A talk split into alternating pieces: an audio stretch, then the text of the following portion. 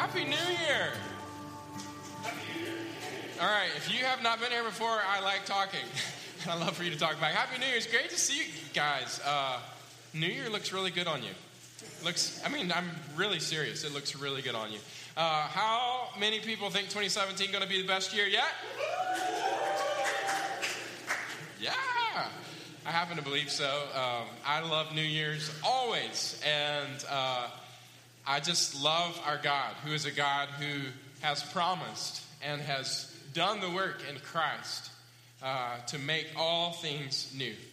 I am so thankful that we have a God of new beginnings, and I'm really thankful for his continued promise and the newness of his never-ending love for us in this new year. And I pray more than anything else today, whether you have been here a ton or this is your first Sunday, that you would know that right now, this very moment, God, the eternal creator, the one who made you when you were in your mother's womb, who brought you into life, that he loves you. Yes, we are sinners. You are a sinner. And your sin separates you from God. But his love has done everything from start to finish in giving of his one and only son, Jesus. While you were yet a sinner, Jesus came in his love for you to live the life that you needed to live, that you might have his righteousness, to die the death that you deserved to die, so that you would have forgiveness of your sins, past, present, and future. He was buried to put that sin away, but three days later, friends, he rose from the grave. He is our eternal King and Savior. He is alive today, and he is the giver of new life for all who trust him. God loves you so much that he has done from start to finish all that you need to be brought back to him and to have life, abundance of life. It's what your life was created for, to start with, life with God, that you might have life, not by working for God, but by trusting and believing and receiving the perfect work that God has done for you, that you might have it as a gift of his grace in Jesus Christ. And I just pray that you would know today and every day of this year that his love is enough. His grace is sufficient. If God loves me, there's nothing more that I need. Amen? And that's why I think twenty seventeen is going to be the best year yet, because his love never ends. So anyway, all right, this morning, you want to know what we're talking about? Money, money, money, money. Um, isn't that exciting? Actually, some of you are like, oh, crap, why did we come this morning? Um, especially if you're new. It's like, welcome to I C C. We want your money. No, no, just kidding. We really don't. Uh, and we don't talk about money all that much. But I am confident, I'm not ashamed to talk about money, because it is an important theme of the Scripture. Jesus talks about money almost more than any other subject. And it is important because it relates so much to our hearts. Now, some disclaimers before we get started, because I know that you're going to maybe tense up right now. You have a knot in your stomach. You're looking for the exit. And you're You're going, oh, good, I'm so glad I didn't bring my Christmas cash today um, because I'd have to give it. No, listen, this is not about trying to exact something from you today. It's not about that at all. In fact, I have some news for you, okay? If you think, this is just, this is just awesome. Last year, our church, well, if you think that I'm giving this message today to exact something from you, listen, God is a generous, generous God. We went into December with like a fourteen thousand dollars or fifteen thousand dollars deficit, and I'm happy to report today the numbers on the screens which show at the end of the year, after it all came in, December thirty-first, our balance is this. We are in a fifteen thousand dollars surplus, surplus for the year. I'm so thankful for God's amazing provision always uh, for his church. And I'm so thankful for your generosity. God has provided more than we need, okay? So relax a little bit, because we're just trusting the faithfulness of God, all right? This is not a campaign to try to make up deficit today, all right? We're in a place of surplus. Isn't that freaking? What a wonderful, wonderful freeing thing. The other thing that I want to say to disarm you a little bit is that the, the giving journey, the journey toward generosity, it is a journey. Okay? And so no matter where you are this morning, there is opportunity for you to grow. All right? I am not going to ask you today to, to surrender over all of your savings accounts and to sign the dotted line to do this or that. I am asking you to move in the direction of God's call toward generosity on your life, whatever step that looks like and how God speaks this morning, to move in obedience toward the place that he would have you to be in, being a generous person. And that's why I call today's message a call to generosity, a call to generosity. And I just want to just be completely honest and transparent, because that's like how I like to lead here. And just tell you that I haven't always been where I am today. And you are not today where you will, I pray, one day be by God's grace.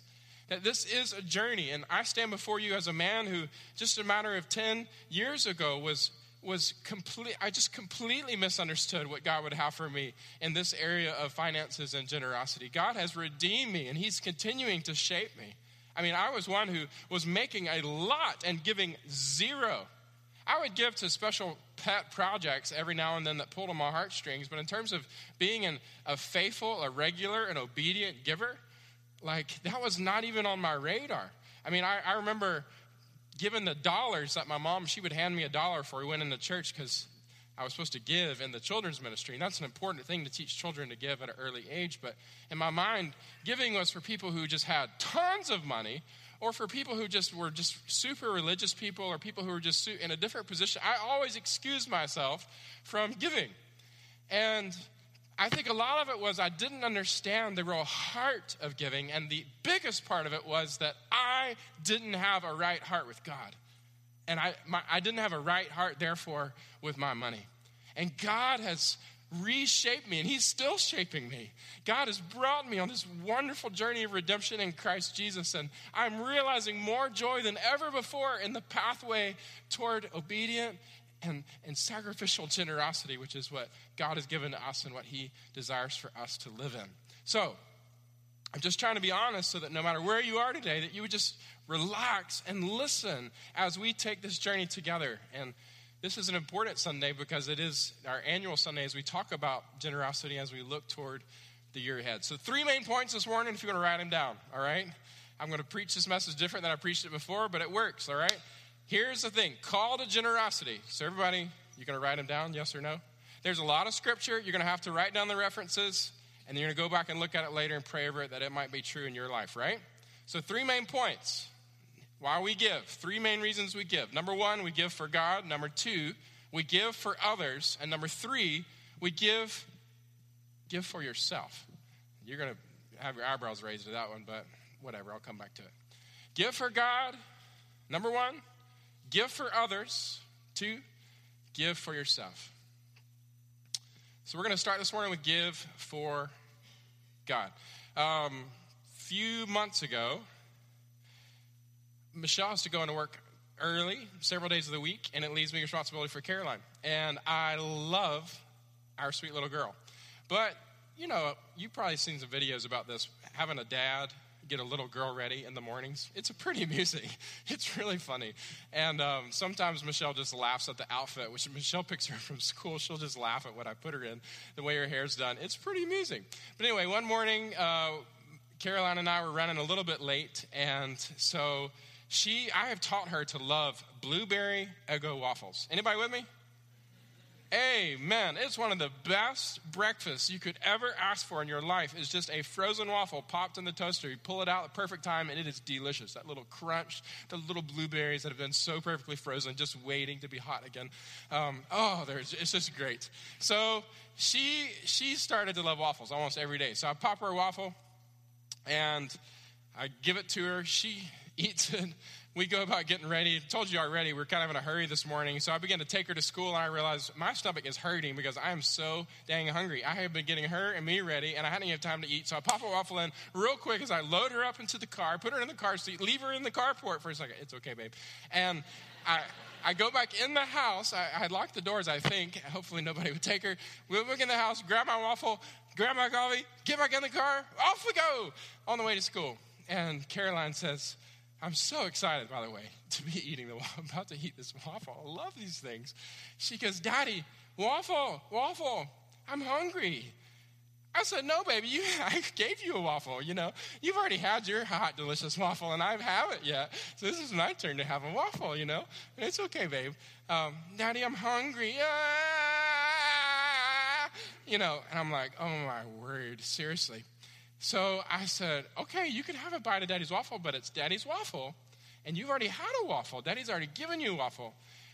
I, okay, okay. So I give her the waffle. Long story short, she begins to eat.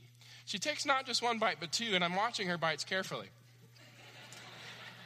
And I say, okay, babe, can you have it back to Daddy? Well, at this point, we're like coasting down Island Drive, and it's probably unsafe for me to do what I'm doing, but I'm literally reaching in the back, trying to steal the waffle back out of Caroline's hand because I wanted it so bad. It was my waffle, and I had already given her one waffle, and she said, I know, Daddy, I'm hungry. I, it's my waffle.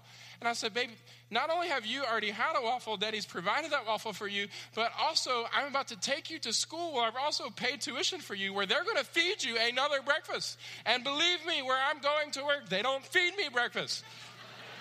So that's a good idea, though. That's a really good idea. So we should start doing that here. So anyway, we have this conversation. It did not work out or without me go plunging into the Mississippi River. And so sure enough, she finished the second waffle. So I go to work hungry. Anyway, I tell you that story because um, as I was thinking about this message, and especially our first point this morning, give for God, I began to realize that I am Caroline, as it so often relates to my heart and my attitude and my practice and lifestyle with what God has so freely and generously given to me. He gives and gives and gives all that we have, everything. He gives it freely, and there's more than we need. He has provided for it by his abundance of love and grace, power and provision in our lives. But somehow, we take what he gives, and our selfish heart begins to latch onto it. And not only do we want that, but we want more. And even as he asks us to be generous with it or give it back, or to give it as a sign of respect and love and show that we're thankful, we latch onto it even tighter. Mine! No, mine! And granted, I don't think Caroline is an evil little girl, but she is selfish. Kids are selfish. And that has to be worked out as we mature and grow and learn and experience the transforming grace of Christ. But aren't we so like that? Aren't I so like that? See, giving for God is this, okay? It's basically understanding that giving is an act of worship. Giving is an act of worship. And there's four words that I want you to associate with this. It's this, that giving is an act of worship, and it means thanks. It means obedience. It means dedication. And it means surrender. As we give, we give for God. We give to say to God, God, you are worthy. You have given us all things, and we thank you. We love you. We give it back to you because we want you to know how deeply grateful we are that from start to finish, none of this is actually ours. It's yours, God. We want you to be pleased with our hearts that you might know that we are not selfish but deeply thankful, and we don't hold things closed gripped, but we hold what you give us open-handed in humility because you have given all to us. Giving is an act of worship. A couple of scriptures for you.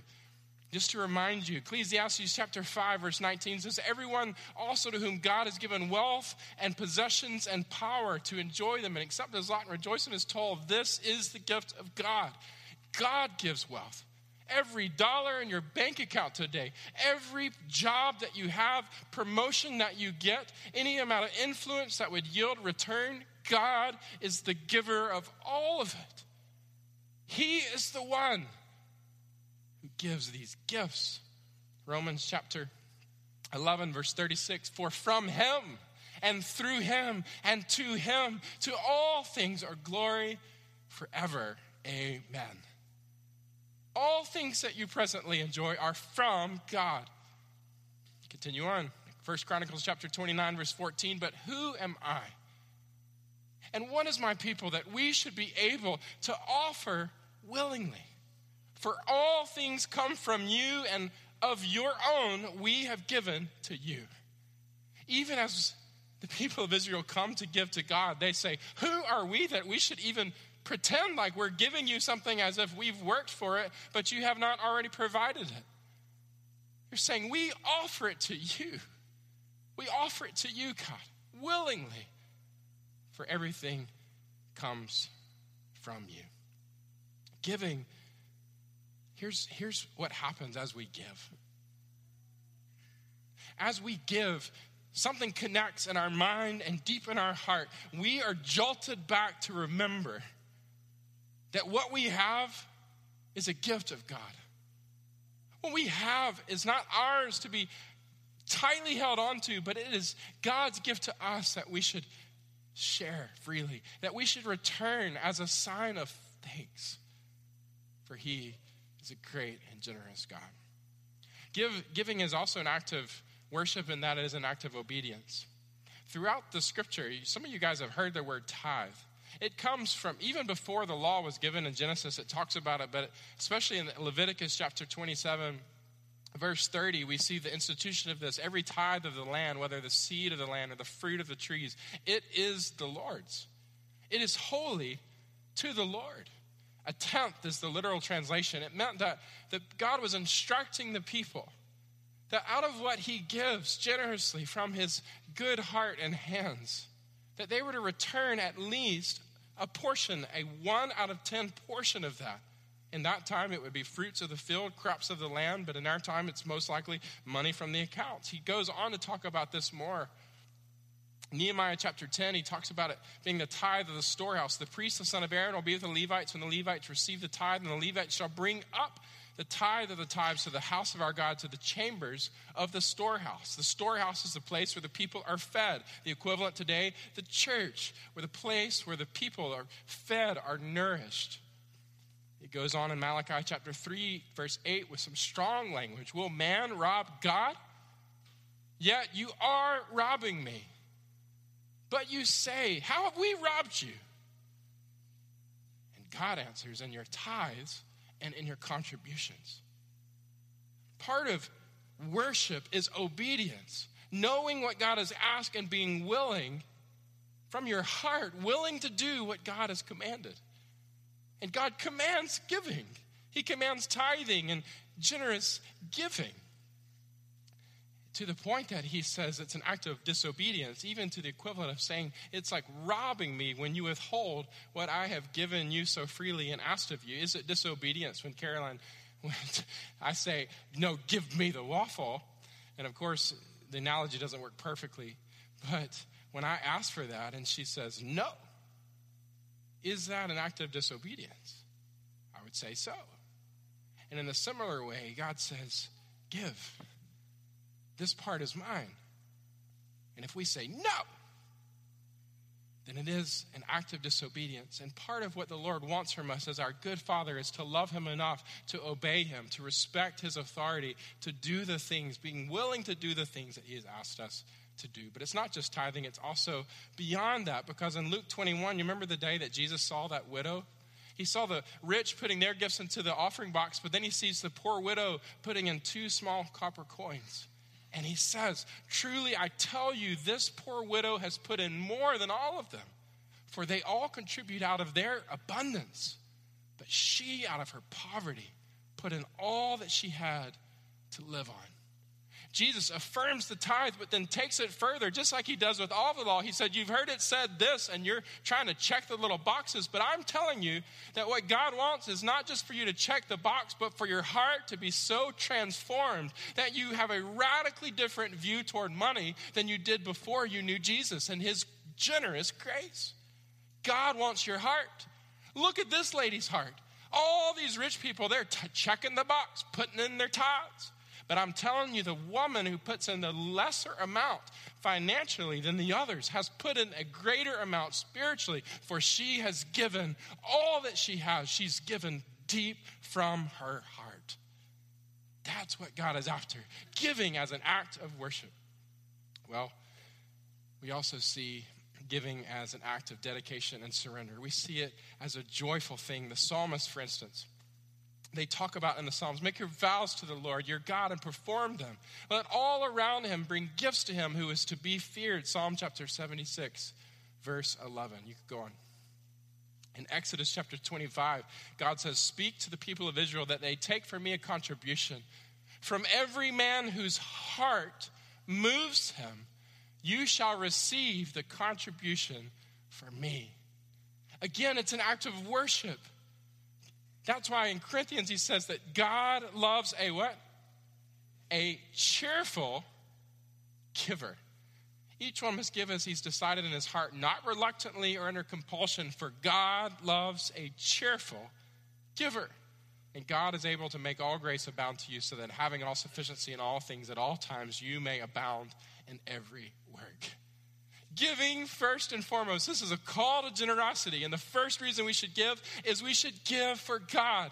Giving, we gotta, we gotta see this. We gotta see it. It is an act of worship. Like a child with his father, as the father gives generously of all that he has and more to provide for, for his children. We as the children get the joyful opportunity to say to Dad, Dad, thank you. Thank you. We want to listen to you. We want to obey you. We want to recognize that you've given generously to us. We want to be generous toward you. Lord, our Father, thank you. We praise you. We recognize that all of this is from you. We thank you from the bottom of our heart. Don't, we don't want to just give you the small amount that you've asked. We want to be generous toward you because we recognize your goodness and your grace toward us. Amen? Giving is an act of worship. Secondly, Giving is an act, well, excuse me, second reason we give, we give for others. We give for others. And here's what I want you to know with this one. Giving is an act of love. The second reason we give is we give for others. Giving is an act of love. If you've got your Bibles, there is a longer passage that I'm going to read. You can open them up. It's Second Corinthians. Chapter eight. If you don't have your Bible, you can just follow along on the screen.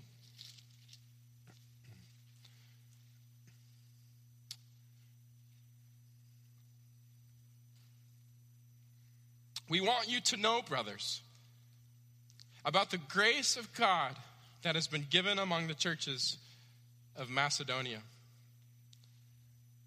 For in a severe test of affliction, their abundance of joy and their extreme poverty have overflowed in a wealth of generosity on their part.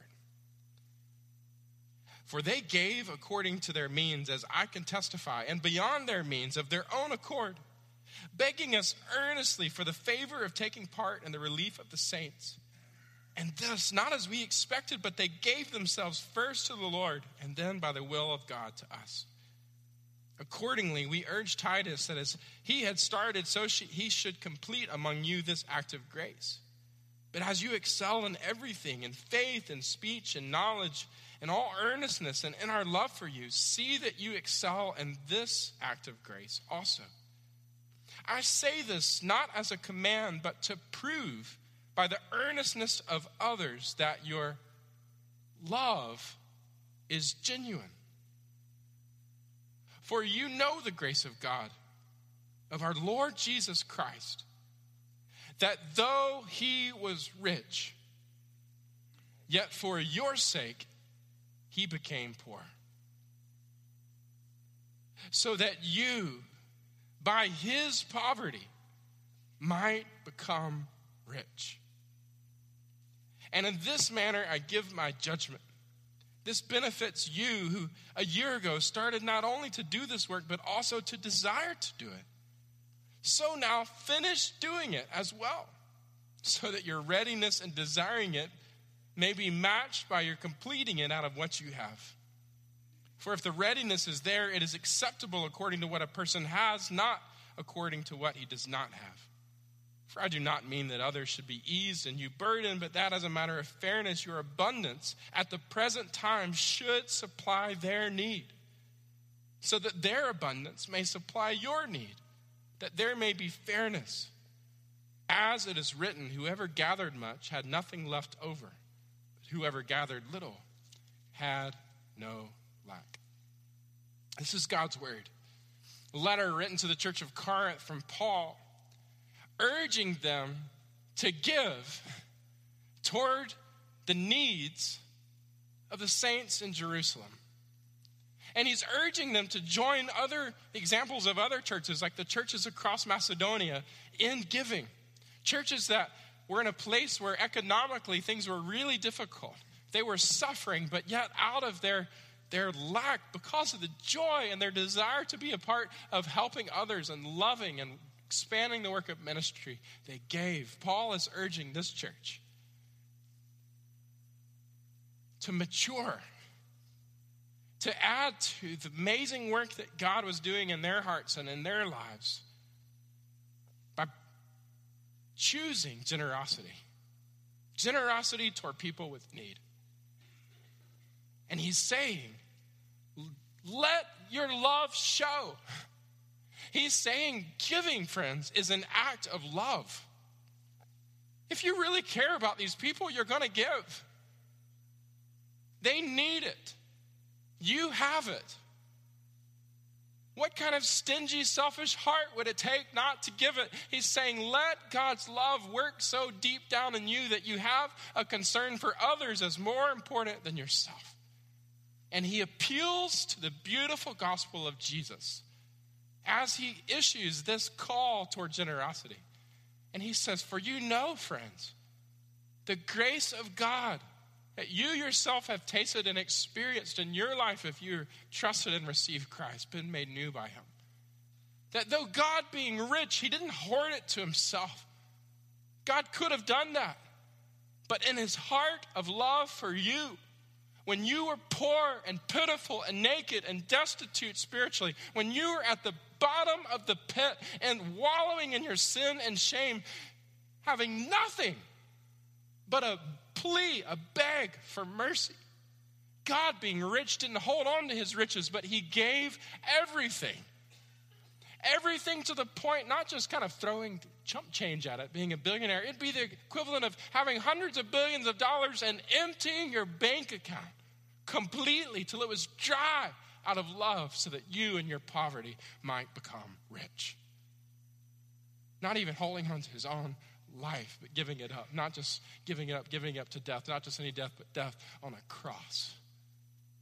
See the love that the Father has lavished upon us that we should be called children of God. Amen? This is the generosity of God toward you. Now, what do you think? When that love of God and that grace of God hits your heart and you realize what God has done for you, do you think you can stay as you are? No!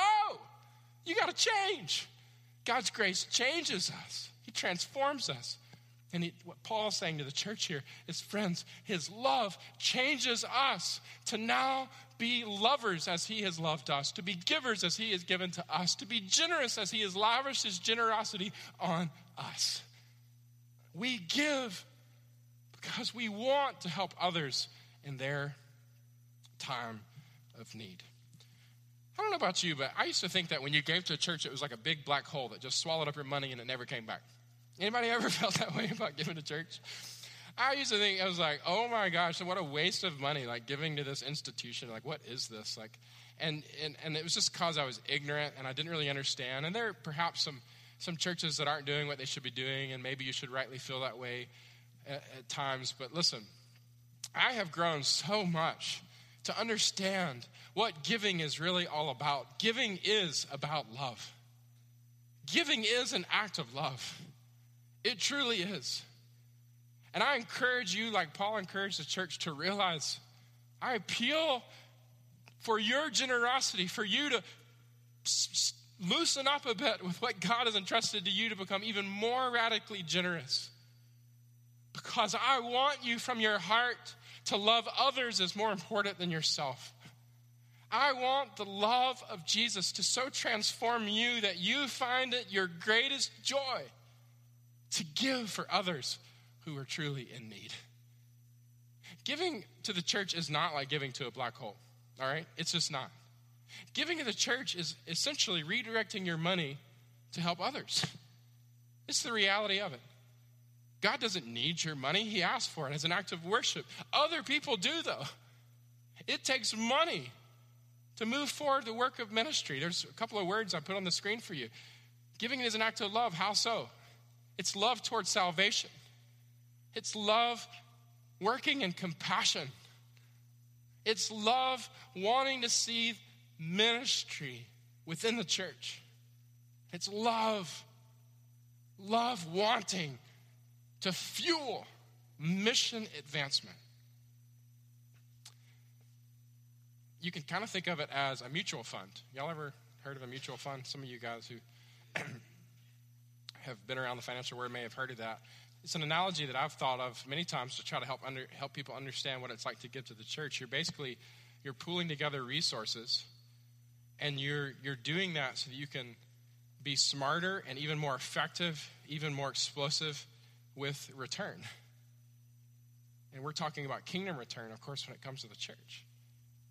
We pool our money together week after week. It's not going to a black hole. It actually goes into a bag. That bag goes to the bank. The money gets used from the bank to fund ministry that helps other people in the areas of salvation and compassion and ministry in the church and mission advancement every single time we give. It's like giving together to a huge mutual fund that's stewarded by the care of leaders and pastors of our church, so that it might have even more explosive and effective impact by giving together and investing together than it would if we ever gave on our own. Isn't that exciting? That's what happens when we give.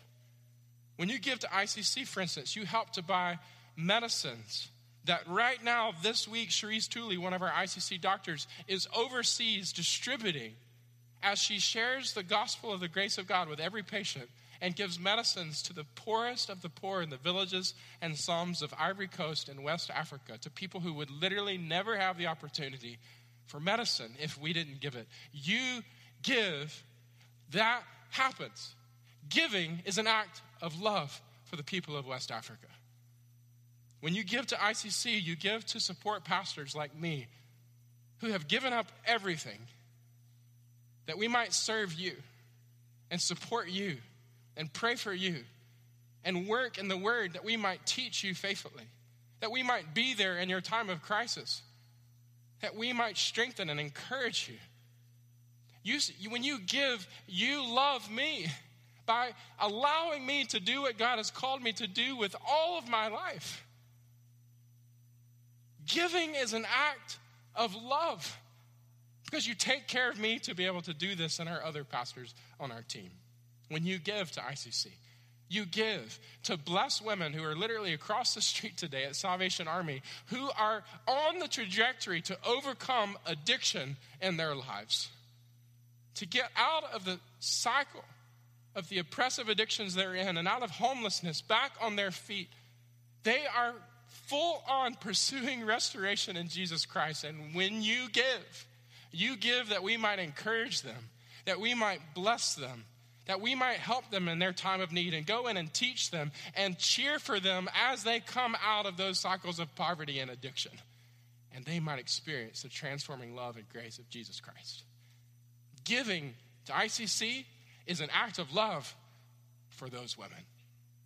When you give to I C C, you give to Christus Erla, who's in India. Our team just got back from being with them, him and his wife. Jordan was telling me yesterday as I talked to him on the phone about the beautiful week that they had over there. The incredible godly witness of Christus and Martha, who have given their all to see the church grow to the tens of millions of people that have never heard of Jesus Christ, thousands of villages. He has a vision to plant churches in all of these villages. And he's persecuted and he suffers. The government is now making it even difficult for us to try to get money to him because they're trying to stamp out the work of the church. But Christus and Martha are determined to press on. And friends, when you give, you give to support them and that explosive work of the church growth there in India. Amen. Giving is an act of love for Christus and Martha and the people of India. When you give, you give to help internationals like Grace, who just a few weeks ago we baptized. People who have not had the opportunity to hear the love and grace of Christ until they arrive on the shores of America, that we could love and support and develop strategic outreach to people like that so that they might hear the gospel, be transformed by his grace, and take that grace and the news of Jesus to their own people. When you give, you give to help internationals like Grace. When you give, you give to keep the lights on this face right here. You give to keep the lights above you right now on the hallway. You, you gift that the toilets might be cleaned. And I don't know about y'all, but I've appreciated that lately. Y'all appreciate that? Now, that is not what I would call, well, I shouldn't use the word, attractive giving. Okay? Nobody really gets excited about giving to toilets. But what you could get excited about is the fact that this building, every day of the week, is used for ministry, gospel ministry. That people are in week in and week out, day in and day out, and they encounter the love and grace of Jesus in this place. That we house community ministry. That we are a lighthouse for the gospel here. Now that is attractive. It takes toilets, it takes lights. We give, but that giving is an act of love for every person that comes in this facility. Amen? When you give to I C C, you give to people like this. Next year, we'll hopefully be supporting Mark and Cindy Morris, people who started Refugee Memphis, whose whole lives they have now given over to move into the most impoverished of apartments of our Memphis area. Most of us in this room wouldn't even think about moving there. Your daddy or your mama wouldn't let you. But they're called to live in this poor and rather dangerous place that they might be the welcoming, embracing arms of Jesus. To the thousands of refugees who move into our community, most of them you will never know because they're nameless and they live in the shadows. They are an oppressed group. But they come fleeing war, and they're legal, most of them. But even if they're not, we are called not to be about politics, but to be as a church about accepting and embracing people in the love of Christ. That's our mission. And they are there day in and day out, welcoming these people who have, some of them lost their fathers, their brothers, their sisters in war. They've been in unbearable poverty. And they come mostly from unreached, primarily Muslim countries. And all they know is oppression and burden and darkness because they've never had the chance to hear the love. Love and hope of Jesus. And Mark and Cindy are there to be his arms, to be his mouth, to show his heart. Aren't we thankful for them? Let me tell you what happens when you choose to give. Giving is an act of love for those refugees here in our city. And it's an act of love for Mark and Cindy Morris, who've given everything to take care of them. I'm so thankful. Giving is an act of love for when you give to I C C students. Have the opportunity to go on mission trips through scholarships. We scholarship a ton of money to students. Some of y'all, y'all, some of y'all know. Y'all wouldn't have gone on these mission trips without that money, right? Some of y'all students, I need to hear an amen now. See, see, there it was. When you give, it's an act of love to these students who have the heart and they are developing the skill that makes them explosive on the mission field. But yet they just don't have the means to go if it weren't for our help as a church body pooling our resources together to help them go. And not only does it make an impact on the week of the trip, but for many of our students, it changes the trajectory of their lives to be a trajectory of selflessness and not selfishness. Giving is an act of love for the people that would go to serve. Giving is an act of love for them as they pursue God's call on their lives. When you give, you give to Kristen Hartler, who this very day is serving in the hospital, taking care of women who are in dire straits, women who are pregnant, who are some of the most oppressed women in the world there in Pakistan.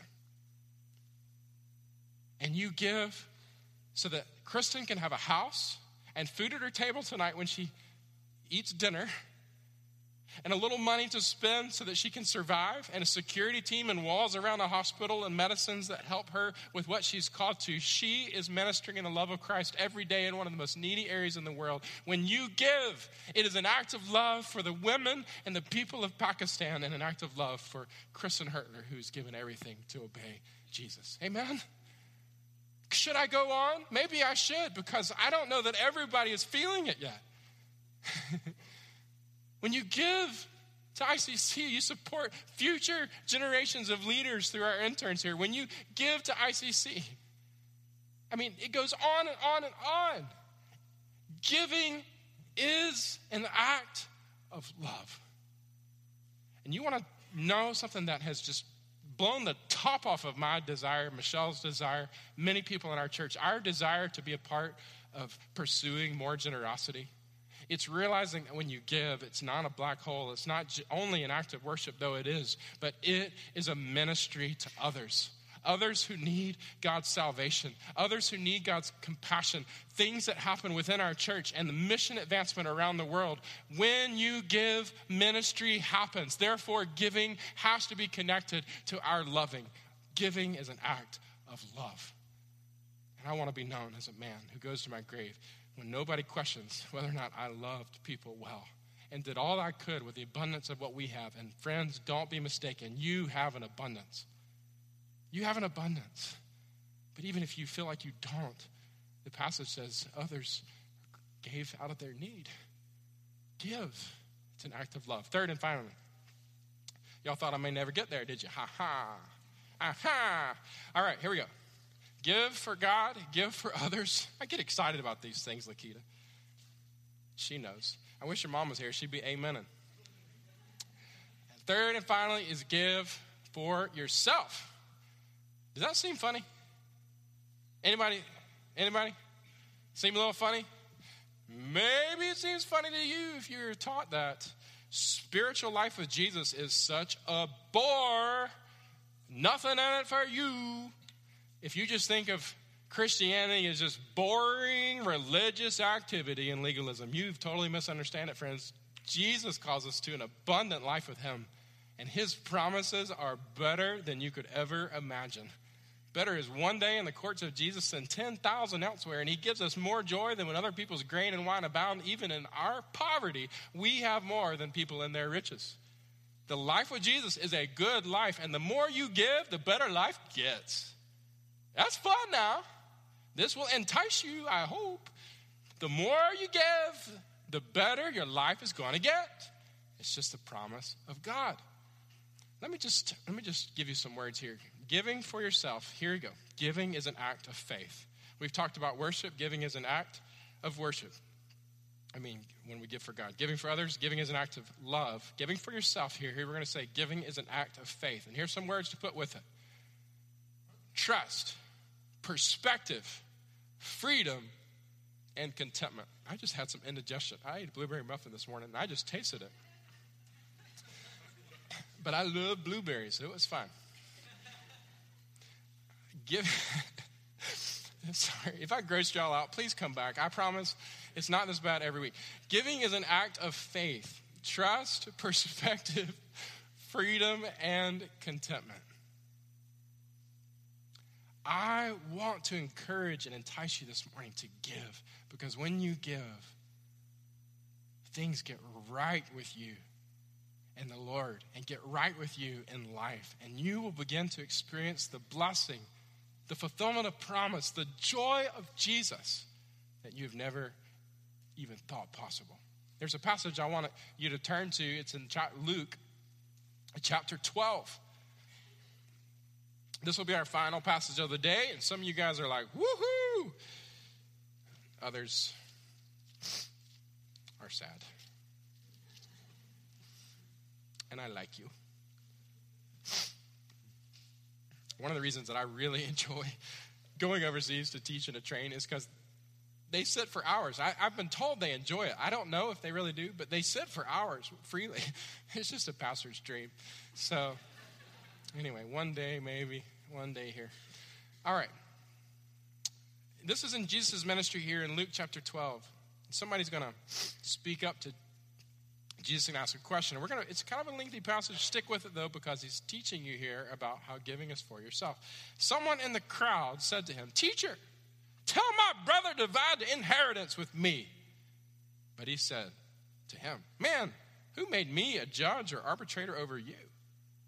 And then he said to him, "Take care and be on your guard against all covetousness, for one's life does not consist in the abundance of his possessions." Then he told him a parable, and he said, "The land of a rich man produced plentifully. And so he thought to himself, well, what shall I do? For I have nowhere to store all the crops that I have. So he said, I'll do this. I'll open another savings account and another money market and another, st- wait, excuse me. Uh, I will tear down my barns and build larger ones. And there I will store all my grain and my goods. And I will say to my soul, soul, you have ample goods laid up for many years. Relax, eat, drink, go, retire. Spend the rest of your life on the golf course and be happy. Wait, I'm sorry. Relax, eat, drink, and be merry. That's what he said. But God said to him, fool, this night your soul is required of you. And the things that you have prepared, whose will they be? So is the one who lays up treasure for himself and is not rich toward God. And then he turns to his disciples and he says, therefore I tell you, do not be anxious about your life, what you will eat, nor about your body, what you will put on. For life is more than food, and the body is more than clothing. Consider the ravens. They neither sow nor reap. They have neither storehouse nor barn, yet God feeds them. Of how much more value are you than the birds? And which of you, by being anxious, can add a single hour to a span of life? If then you are not able to do as small a thing as that, why are you so anxious about the rest? Consider the lilies, how they grow. They neither toil nor spin. Yet I tell you, even Solomon in all of his glory was not arrayed like any one of these. But if God so clothes the grass, which is alive in the field today and tomorrow thrown in the oven, how much more will he clothe you, O you of little faith? And do not seek what you're going to eat or what you're going to drink. Don't be worried, for all the nations of the world seek after these things, and your Father knows that you need them. Instead, seek his kingdom, and these things will be added to you. Fear not, little flock, for it is your Father's good pleasure to give you the kingdom. Sell your possessions and give to the needy. Provide for yourselves money bags that will never grow old, with a treasure in the heavens that will never fail, where no thief approaches and no moth destroys. For where your treasure is, there your heart is also. Aren't you thankful for the words of Jesus? I'll tell you.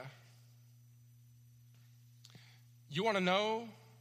See, one of the concerns I have here in the South is there are a lot of people who think they're Christians that are not really Christians, because everybody just grows up a Christian in the South. But a true Christian really, in their heart of hearts, puts all of their dependency on Christ on a daily basis. And one of the concerns I have in our affluent culture, and there's nothing wrong with money, the problem is what money does to us, is that it distorts our heart and it makes us more dependent upon money than upon Jesus. It actually is a hindrance to our faith, which is why Jesus says it's easier for, for a camel to go through the eye of a needle than for a rich man to go into heaven, because his riches so distort his heart and his thinking that he's fooled into thinking he doesn't need God, like the man in the parable that Jesus describes. And Jesus is saying flatly, you've got to wake up and realize that life does not consist in the abundance of anything that you have. Like C S Lewis says, the man who has everything with God and the man who has nothing with God have exactly the same. Life, it, it does not exist in the abundance of possessions. Therefore, it would be a good thing, an advantageous thing, a blessing to you to divest yourself of wealth, so that you can, on a daily basis, live in the sweet simplicity of faith, dependency, trust in God. Do you see that? And he's saying the way to find freedom is to recognize that God's going to take care of you. You don't need the bank accounts. You don't need the stock market. Listen, you God will give you money that will not be crashing in twenty eighteen, according to something Trump tweets. Okay? He can give you money that will do better than that. He can give you money that will do better than when the market soars beyond twenty thousand. He can give you treasure that's greater than the tr- greatest of all treasures in this world. Just ask Solomon. Solomon had everything, and Ecclesiastes is written so that you might know that life is not about in the getting and getting and getting of everything. For God has already given everything to you. If you have God, that's all you need. So therefore, you would do better for yourself to sell your possessions, give generously, that you might maintain a sweet and simple dependency, true, sincere faith, and a daily walk in Christ. I will tell you that the times I've been closest to Jesus are the times that I've had less in my bank account. Would y'all agree with that? It increases your prayer life when you ain't got nothing but, well, nothing. But in those times, I can think back in my life. I remember some of those times of poverty and of need and of desperation and praying to God. And but time after time, I got to see God's faithfulness. I knew when something was given that it was God who provided. But ask yourself, those who have gotten out of that time, and some of you who are there, just stay there, it's fine. Let God provide. But some of you who have gotten out of that time, what happens to your relationship with the Lord when you have a lot? Does it lessen? Does it weaken? Does that sweetness of God's provision start to fade? If so, divest yourself for your heart's sake, because you need Jesus more than you need money, and your money is tempted to lead you away from that sweet place of contentment in Jesus. Amen? That's what Jesus is trying to say. You've got to see the connection. Where your treasure is, there your heart is. So give your money away so that you're not tempted to put your heart in your money. Put your heart with God. That's why we give our money to God and others, to keep our heart in the right place. Cool?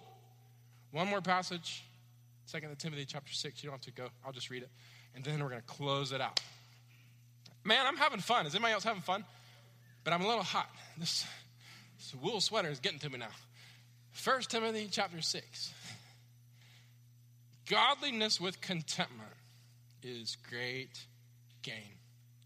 For we brought nothing into the world, and we cannot take anything out of the world. But listen, if we have food and clothing with these, we will, we can be content. He goes on to say this.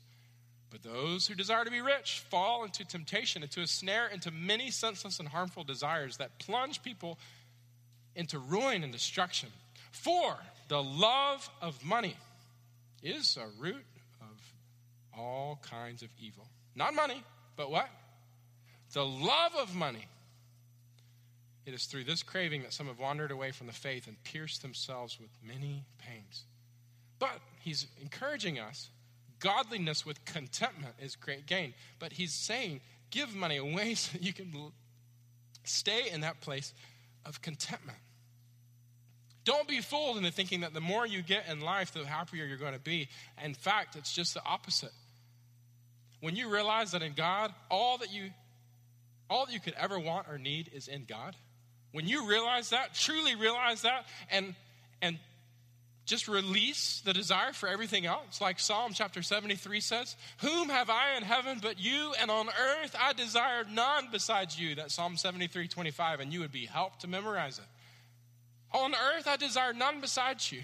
All that I have or could ever need or want is in you, God. And when you release the desire for everything else, let me tell you what happens. Freedom, happiness, joy. I don't, that's not a song, I just made it up. I think the freedom was, that was from Gladiator. Except I was a little bit more high-pitched than him, I think. Um, moving on. Some of you are fooled, though. You thought I was Gladiator standing in front of you. I know, I know, by the size of the muscles under this sweater. Um... Just kidding. Don't let the puffiness fool you. Um, if there is a human version of Gumby, it's me. All right. So, but freedom, joy, happiness, true happiness. I have. We had a couple that we were kind of mentoring, um, kind of indirectly, and this week they've experienced amazing. His business is experiencing amazing success. And I wrote, I felt led this week to just write him because I saw in him myself ten years ago when I was in the same place and trying to figure out what to do with a lot of increase. A lot of you in this room are going to have a lot of increase. God's going to give you more than you need. And how you handle it's going to make a big difference. But I just said to him, I said, listen, I need you to read this book. I gave him a book, and I said it had a powerful role in helping me shape a godly vision of success. I failed miserably in my early years of career, and I really don't want you to. I'm so proud of you, and I'm so thankful for how your business is thriving, but I encourage you to fight hard for your heart and for your health, to stay grounded and happy in God and God alone. As someone once said, the man who has God in everything has just as much as the man who has God in nothing. And I want you to take it from me and my experience. Contentment in God alone is the only true pathway to full freedom and joy. I wrote him this week about that because it was something that I've had to learn the hard way. But I know it now from experience, and I can testify to it, that contentment in God and God alone is the only true pathway to full freedom and joy. And when you give, it helps you. It helps you because it puts you in the position of greatest heart happiness and greatest health. And you know what else? Jesus promises giving. I think there's a scripture there.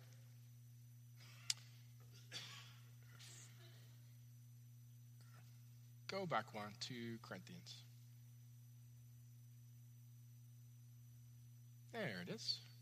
The point is this: whoever sows sparingly will also reap sparingly, and whoever sows bountifully will also reap bountifully. Another place Jesus says, the same measure you use will be measured against you. If you give, it will be given in return. Jesus promises. Jesus promises that if you give, he'll give more to you. And some of our problem in giving is that we don't trust God enough. We think, how in the world, if I give this, how am I going to make my ends meet? But that's, friends, a lack of faith. For Jesus has promised that if you give to him, he will give back to you even more than you could ever possibly need. See, that is why giving is good for yourself. It is a pathway of ever-increasing joy in your heart, in your health, and in your life. And it may not come here in terms of mere material possessions, but it, it will come in heaven. That is promised. Treasure awaits those who give. But I'll tell you what, test God in this. Give and see how he takes care of you. He is faithful and he is generous. Amen?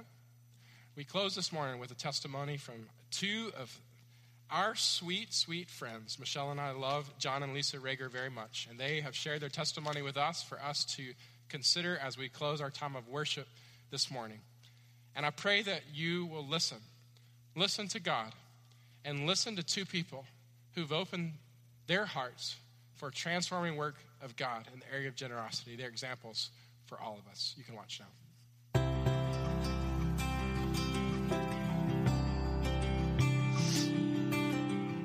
We are John and Lisa Rager. Uh, we have been married uh, since March, and we have been attending I C C for a little over a year now. And the biggest news we have is we are expecting our first child in March. I think for us, uh, giving has been more of an obedience uh, to the Lord.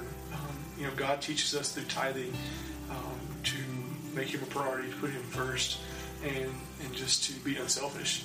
And so for us, uh, we're to be stewards of his um, resources.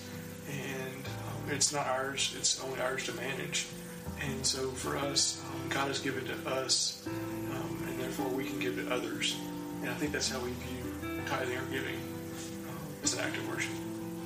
You know, I think for John and I, it's been really, really easy um, to give to I C C in particular. Before we got married, um, one of the things that we were both looking at for a church home and for um, a body of believers to be a part of was transparency and honesty. But in addition to that, we also wanted a church that was missions-minded, both locally and then international missions. And I think, to be honest, I C C just fit the bill as far as what that looks like.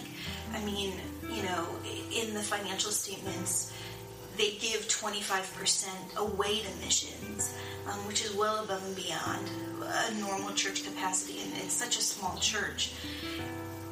And so I don't think that we necessarily have one example of how, you know, we've seen our resources or just seen what we've given being used. I think we've got a number of examples, honestly, whether it's friends we've made that now work at the church and they get a salary and they have a way of life and they can serve um, wholeheartedly because they get to work at the church and the church can fund them having a full-time salary, or whether it's local ministries like Saint Jude's and just the time and the resources that the church has put into all the local ministries and, and the abundance that has come from that, or international missions, which is really, you know, a heartbeat of mine, and just not being able to be overseas in all of these different countries that need to hear the gospel and need um, to know Jesus, but being able to give financially or give through care packages or through time and resources to all of those missionaries that the church supports overseas. I mean, it's it's really been easy um,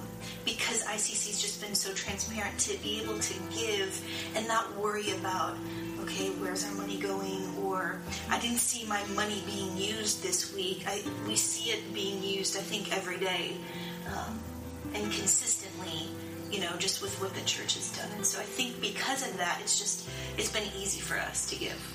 As we approached our, our wedding day, um, I C C came out and said that they were going to uh, have a Financial Peace University class from Dave Ramsey. And so we got pretty excited about that. And we ended up signing up. We knew that, um, again, we, we had the same views. However, um, we just knew that also in America that one of the top divorce um, causes in America was from uh, financial or money issues with our relationship. So in order to strengthen our marriage, we just figured we would take it. So we ended up taking the nine-week course. And through the nine weeks, we talked about debt, but we also ended up talking about different types of life insurance you might need, and then ending kind of on the giving portion of the class. And so for us, through those nine weeks, it really enabled us to have deeper conversation. Um, and it allowed us to talk kind of about our plan now, what was our plan in the next few years, and then also what's our, our plan for the rest of our life.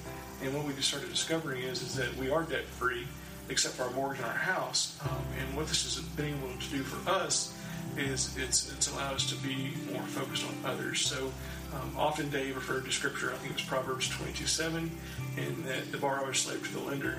And when you are um, tied down with that debt, um, oftentimes you can't focus on others, you know, because you focus on yourself. Um, and so for us, having that financial peace and that freedom uh, allows us now to, um, when we see either um, our tithing to the church or giving to a Christian organization or to um, a, uh, a missionary that, that is in need, um, we really are able to do that without any um, any hesitation. And I think because of being debt-free, that's allowed us to be able to love one another more and to be content in life. A few months ago, as many of you know, Barrett um, approached us with Uh, approached the church with a need, and that there was a family that was coming from Quebec and they needed housing for a week. That was like two months ago. Uh, and actually John was at work, and so I texted him during service and I said, hey, can we do this? And he was like, yeah, if you're comfortable with it, sure. And I just felt like this this time where we could give something that it was not financial, but it was a time that we had uh, a place in our home that we were able to give to this family. So Um, for us, it was just uh, an opportunity that we saw, and Lisa's already had, always had a heart to uh, to have others in our home. Um, I, I knew that from the beginning, and so uh, I didn't know it was going to be quite this soon in our marriage that we would have family. Possibly at times we have seven people in our house. Uh, one night, I think it was, in our small little fifteen hundred square foot house. But um, so it's been wonderful just to, to be able to um, open up our home and, and to give uh, to a family. And I think too.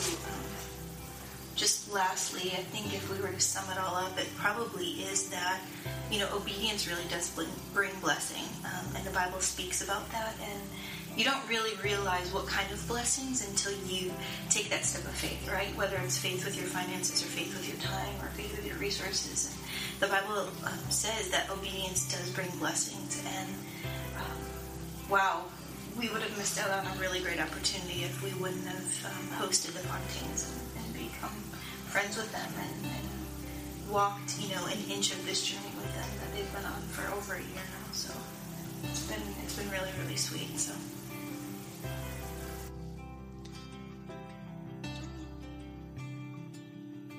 Thankful, so thankful for their testimony. I know you are too. We give. It's a call to generosity. We give for God as an act of worship. We give for others as an act of love. We give for ourselves as an act of faith. I just asked this morning as we move to our time of response that you get in a position where you can just pray and you can allow the Lord to speak to you and you can speak with the Lord. But that you would really consider um, his call, generosity on your life. First and foremost, that you would recognize his generous love and grace, that though he being rich, poured it all out, emptied himself, became poor for your sake, so that you, in your poverty, might become rich. Pray that you would first and foremost just say, thank you, Jesus. Thank you, God, for your amazing, never-ending, lavish, generous love for me. Love that gave your only son, Jesus, to live, to die for the forgiveness of my sins, to be buried, though he didn't deserve death or burial, but and then to three days later rise again, that you might give newness of life. Thank you, God, for your generous love for me. And secondly, I would ask that you pray this morning. God, how would you like me to be generous toward you and others in the year ahead? That you would seriously ask God what the next step of faith and obedience is for you and for your family. Whether it's beginning to give something when you haven't given anything at all. Maybe beginning to give regularly when you've just been giving small somethings when you've been here. Setting up online giving, becoming more disciplined or faithful to give, even when you're not here. Maybe it's moving into the step of obedience to, to truly trust God and thank God with a full one-tenth of what he has provided for you. Or maybe it's moving from a place of obedience into generosity, giving above and beyond what he has asked out of joy, cheerfulness in your heart, wanting more of what he's given to you to connect with others who are in need. I just pray that you would say yes to whatever God puts on your heart as we respond to him now. God, we thank you, and we pray for your Holy Spirit to work in our hearts and lives for your glory. For Jesus' sake, we pray this in his name.